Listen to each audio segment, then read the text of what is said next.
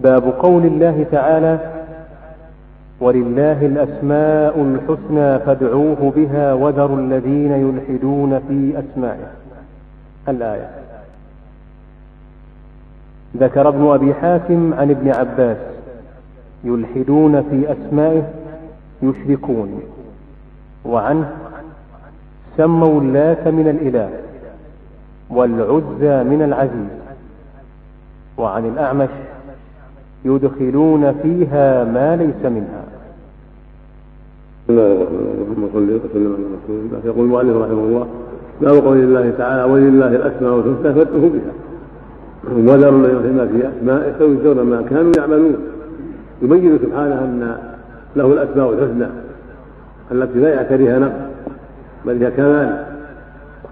كالحكيم والعزيز والرؤوف والقدير والله والقدوس والملك ونحو ذلك.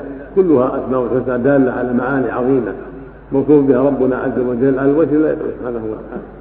فيدعى بها عز وجل.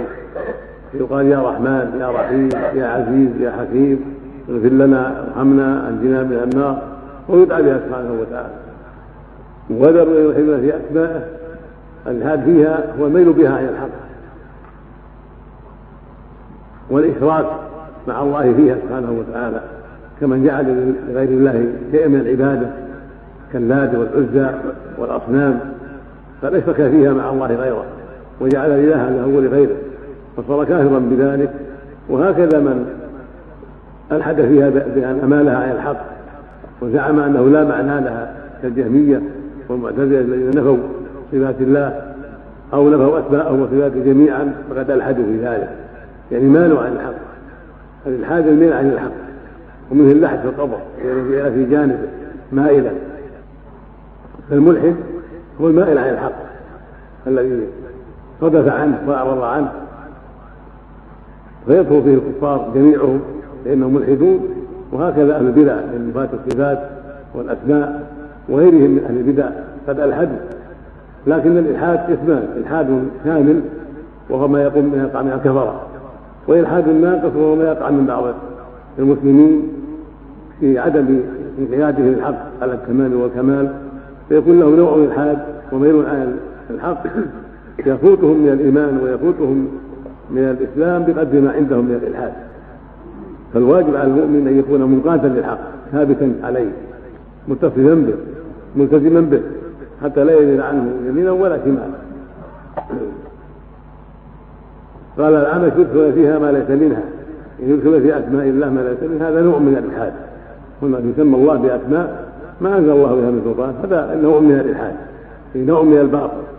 فلا يسمى سبحانه إلا ما سمى به نفسه. وكذلك قول بعضهم في اللات انها من الإله والعزى من العزيز هذا نوع من الإلحاد. ولهذا سموا إلههم الطائف اللات وقالوا انه مؤنث الاله وسموا العزى من العزيز تقواها من ماله وكله باطل.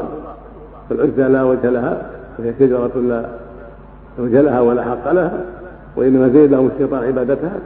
وهكذا لا صخرة أو ميت قد انقطعت أسبابه لكن الجهال جعلوه إلها لهم وعبدوه من دون الله. وهكذا مناة صخرة معروف بمثل عند قديد عبدها الأوس والخزرج وجماعة معهم وكله ضلال وإلحاد.